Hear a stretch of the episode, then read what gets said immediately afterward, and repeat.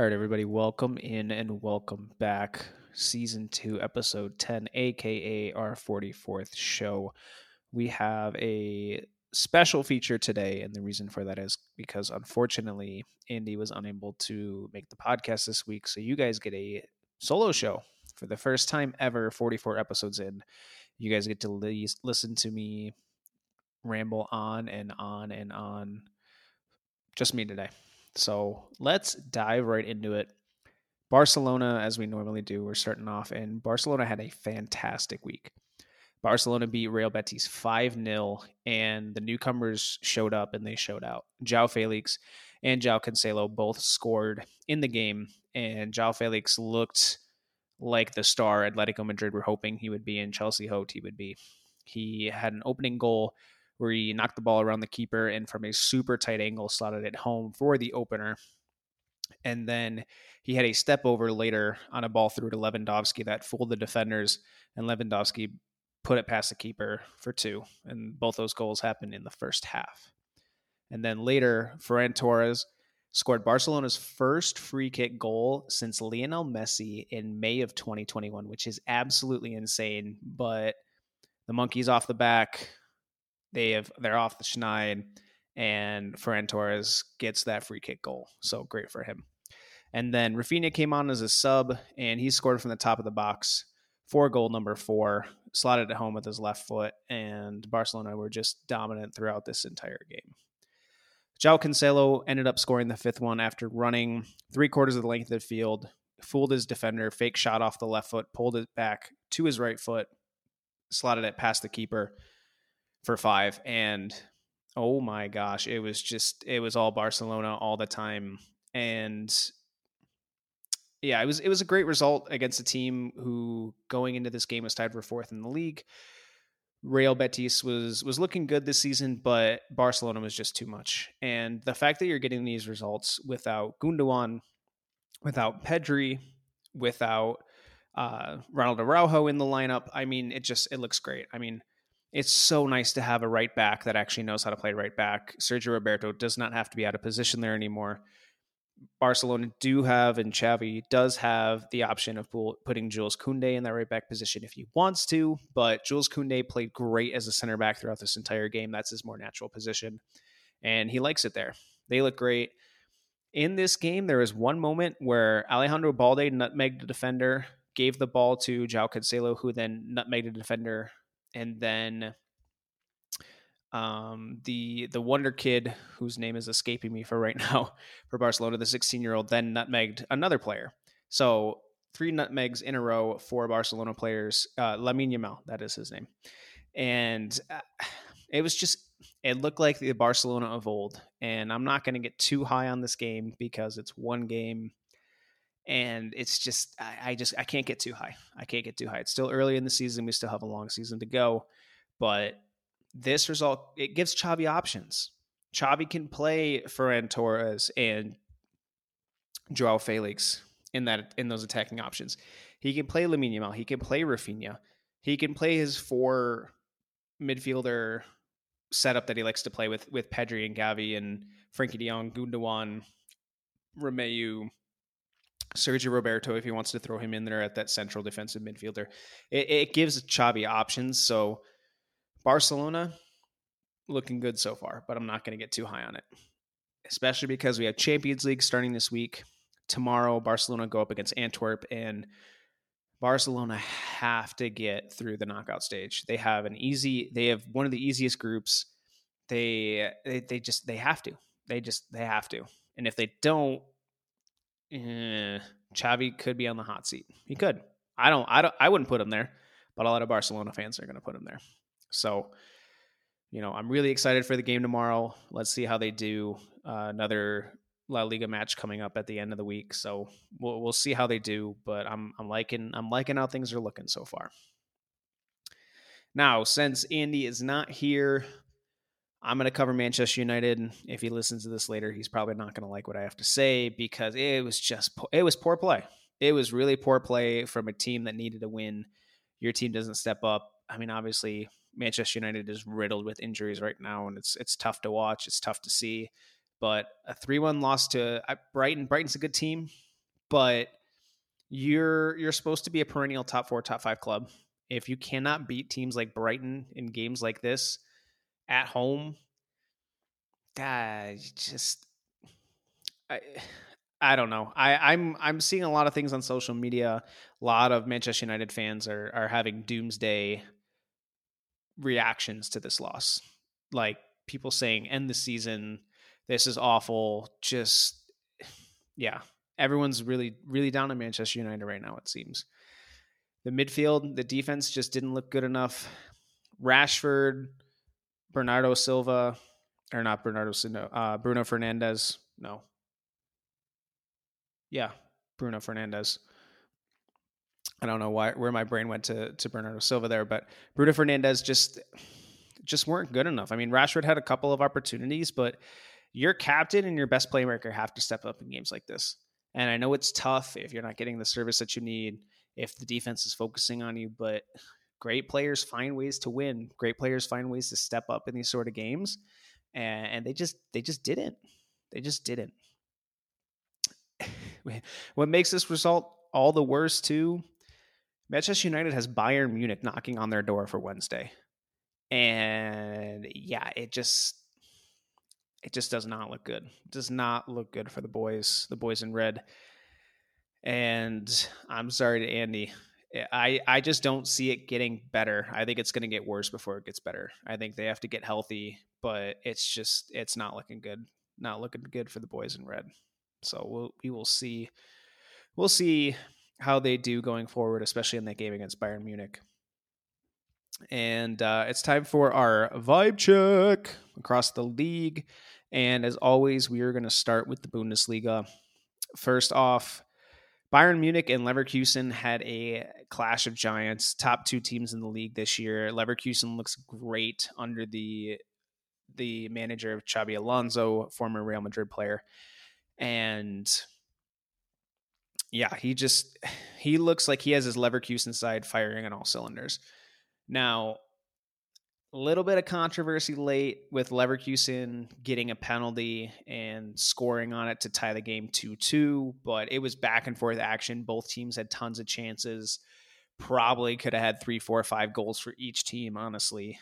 Um, but got a tie. And I think Leverkusen, based on how they're looking so far to start the season, could contend with Bayern Munich to dethrone them for the the Bundesliga title, which is just crazy. Again, I think that Bayern Munich has won the Bundesliga for I think 12 years in a row now it is. It's just it's nuts.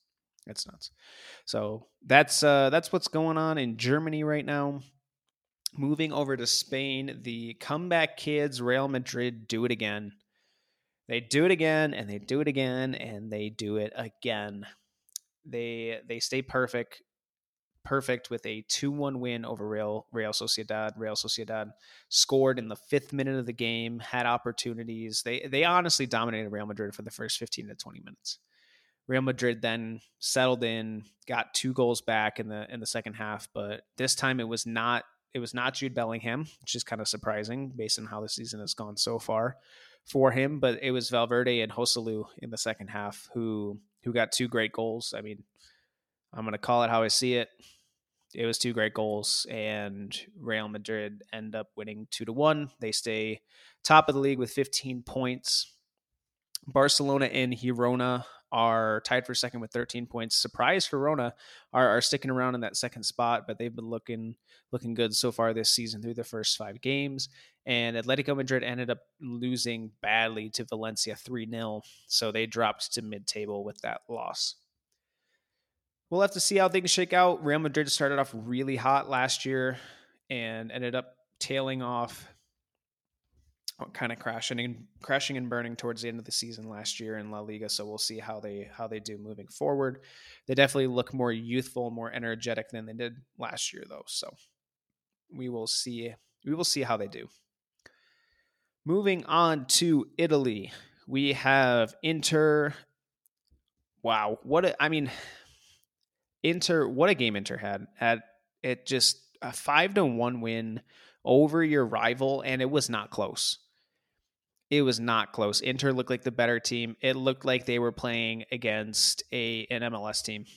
You know, I, I don't I don't mean to poo poo on the MLS, but compared to the top top teams in Europe, you're just it's just not there. But Inter was passing the ball around Milan like they were standing still and it was just gorgeous goal after gorgeous goal for Inter. And with that win, they are alone atop the league. Then there's Juve, then Milan is after that loss, and then Lecce. Lecce did get a draw in their last game, so they they dropped to fourth, but they're hanging around. They're hanging around. Don't count them out. Love a Cinderella story. I would love to see them in the league. That would be that would be super cool. But you know, it's it, it's tough. It's tough after a, a draw like that. You know, you got to keep pace with the big boys. You just, you, you just, you have to. And, and, Napoli coming in at fifth uh, with only seven points, with two wins, a loss, and a draw through four games. You know, for a team that ran away with the league last year, like things change year to year. I understand that, but just eh, eh, interesting to see that they're struggling a little bit early on. So Inter looks like the team to beat through the first four games of of the season. And then we're gonna hop hop across the channel. Well, I guess back through France and then across the channel, going into the Premier League. You know who is still at the top? Manchester City. Come on, City. Sorry, Andy, but I, I had to do it. They they are still undefeated. They are still looking like the most dominant team in the Premier League, but Arsenal, Liverpool, and Tottenham are right on their heels with 13 points. And honestly, Tottenham Tottenham had a fantastic comeback. I mean, they really did two goals in the 90 plus minute, and it just they Tottenham look look reborn. Ange Ball looks like it is working out for them, but it's just yeah, like I said, they they look they look reborn and they just look they look better obviously compared to last year, but it's weird to think that they might be better without without Harry Kane, which does not make sense. Doesn't make sense at all. But you know, there just seems like there's a gel. There's there's just something there that has not been at Tottenham in a, in a while you know, since the days of uh, that were there when they had that great Champions League run and they fell just short in the semifinals.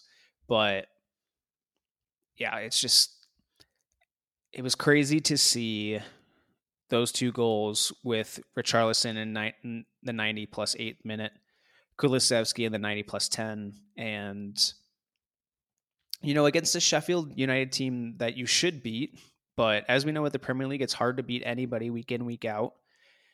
And, you know, Sheffield United has, only has one point on the season so far, but you got to beat the team that's in front of you.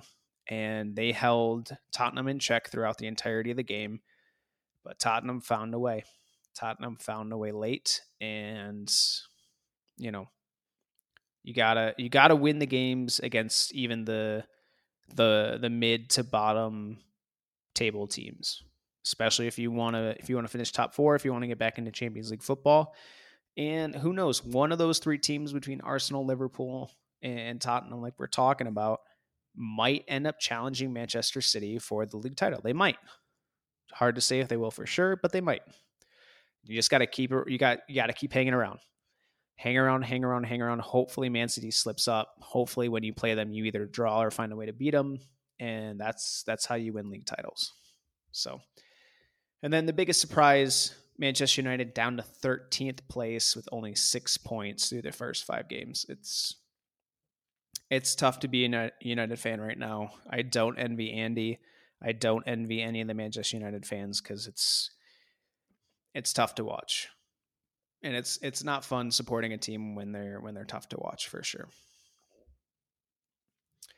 All right, we're going to go back across the channel. I don't know why we went over France to England and then back to France, but we're going back to France. And Ligue 1, I don't care about Ligue 1. Since Messi doesn't play there anymore, I don't care. But guess what? PSG lost to Nice 3 2. Kylian Mbappe scored two goals, but guess what, dude? You're the only player on that team right now. You are the only player on that team. And you by yourself are not good enough to carry this team. I'm sorry, but the proof's in the pudding. You lost to a Nice team that looked good, not great good, but you lost to a Nice team 3 2. Your defense is terrible. Donnarumma is not as good as people thought that you he was going to be. And, you know, you're down to fifth place now. Yes, it's still early. Yes, there's still a lot of league game to, you know, league games to play, but Kylian Mbappe, you are not good enough by yourself to carry this team. PSG honestly looks like Barcelona towards the end of Messi's time there, where honestly, Barcelona tried to do the same thing PSG did. They tried to build super teams, they tried to buy their way to championships, and it didn't work. It did not work. And now you see the fallout where with Messi not being there anymore, Neymar not being anymore. You have what Dembele there who hasn't done anything since joining PSG and it's basically Mbappe trying to carry 10 other guys on his back. And I'm sorry, Mbappe, but it, you just you just can't. You can't. You're not Messi playing in the MLS. The competition is too good in these top European teams, in these top European leagues. And PSG is going to struggle. And I think if PSG continue to struggle, I think Mbappe is gone after this year. I think he's gone. I think he pieces out. Uh, if he pieces out, I really hope he doesn't go to Real Madrid because that would be really difficult for Barcelona, but that would make those showdowns epic. Um, but yeah, it's it's it's tough. If you're a PSG fan, sorry, Chris. If you're a PSG fan, it is not looking good for you right now. It's just not. So they dropped to fifth and are looking rough. I'm gonna do since Andy's not here. I'm gonna do a quick MLS segment. Inter Miami faced off against Atlanta United in the regular season of the MLS. No Messi, no problems as Inter Miami lose for the first time since Messi joined the squad. But Messi was not a part of the team. He was coming back from the international break playing for Argentina, so he did not join the team. He did not play. And eh, a 5 2 loss Campana had a wonder goal to open the scoring for Inter Miami, but after that it was all Atlanta United and I don't know, it it just looked like the team did not believe. It just looked like they didn't believe. Like they're like, "Oh gosh, we don't have Messi, we have no chance. We we just we can't do it." And that's what it looked like. It, it was rough. It was rough. It was rough to watch as a Messi fan, as an Inter Miami kind of fringe fan since Messi plays there. I'm not going to call myself a true fan, but just just a tough one, tough one for them. And the the biggest shock to me was seeing Atlanta FC throwing shade at Inter Miami for for not bringing their whole squad. They literally said next time send your whole squad in a tweet or a, whatever they call it now after the game. And what's funny is that the last time in the in the Nations Cup or the whatever cup that they they played, when Inter Miami sent their whole squad and sent Messi, Inter Miami won four 0 and it wasn't close. It was an absolute thrashing. So Atlanta, maybe uh, maybe pump your pump your brakes, cool your jets a little bit after getting a win against a Messi-less Inter Miami team. And remember, Inter Miami was dead last in the league before Messi joined. So eh, cool it, cool it just a, just a little bit. So that that is our vibe check across the leagues, and we we have a little bit of, of a quicker quicker pod today because it's just my thoughts, just my just my uh, ramblings, my monologuing here. So we're gonna move on to my favorite segment as we always close the show super subs and super duds. My super sub of the week is going to be Trossard for Arsenal, who came on for Martinelli, who got injured in the 24th minute. He he stepped up, had a banger in the 69th minute to win the game for Arsenal and to keep pace with Manchester City, Liverpool, and Tottenham for those top four spots in the Premier League. And I know Andy doesn't like Arsenal but I like them. I like them. They're fun. They're fun to watch. I like Liverpool. Liverpool's fun to watch. So is Tottenham. All three of those teams are fun to watch. I also like City. So for me, I'm enjoying the top four. I'm enjoying the top four of the Premier League right now. So, you know, it's it's been good ball, and I think those two those four teams are going to absolutely duke it out, and they've looked like the best four teams in the Premier League for sure.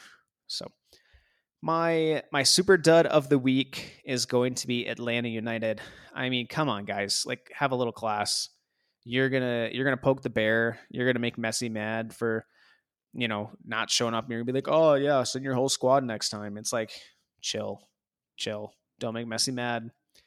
Don't make that a rivalry because as long as Messi's playing for for Inter Miami, if he's playing in the game, you you're gonna lose. You're gonna lose, and again, if the first meeting was any was any indication, four 0 absolute beatdown. Just just don't just don't just don't. I don't I don't understand why teams would do that, but hey, bulletin board material for for Miami uh, as they move forward here for the, rest of the MLS season. But guys, that guys and gals, that's to do it for me. Thank you for for listening to this shorter podcast here. Thank you for listening to my ramblings. First solo pod of of the super subs, and it's it's weird.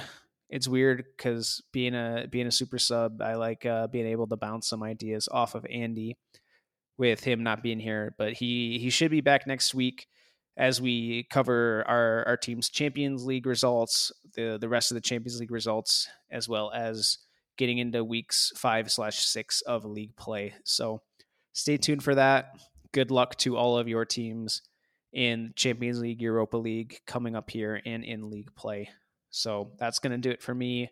Thank you guys again for listening. I want to wish you guys a big old bye.